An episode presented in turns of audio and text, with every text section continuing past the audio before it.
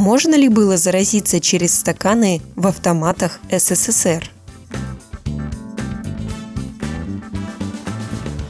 Мытье стаканов в советских автоматах осуществлялось с помощью фонтанчика холодной воды, но было недостаточным.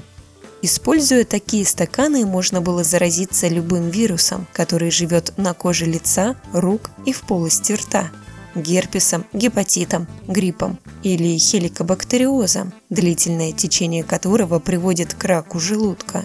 И такие заражения наверняка были, только их источник был неизвестен – для полной дезинфекции посуду нужно тщательно промывать под проточной водой любой температуры с использованием средств для мытья.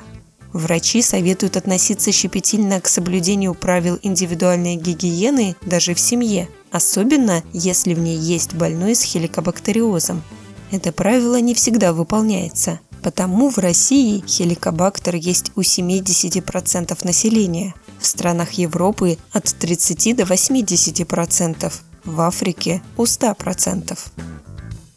На вопрос помог ответить доктор медицинских наук профессор Леонид Лазебник.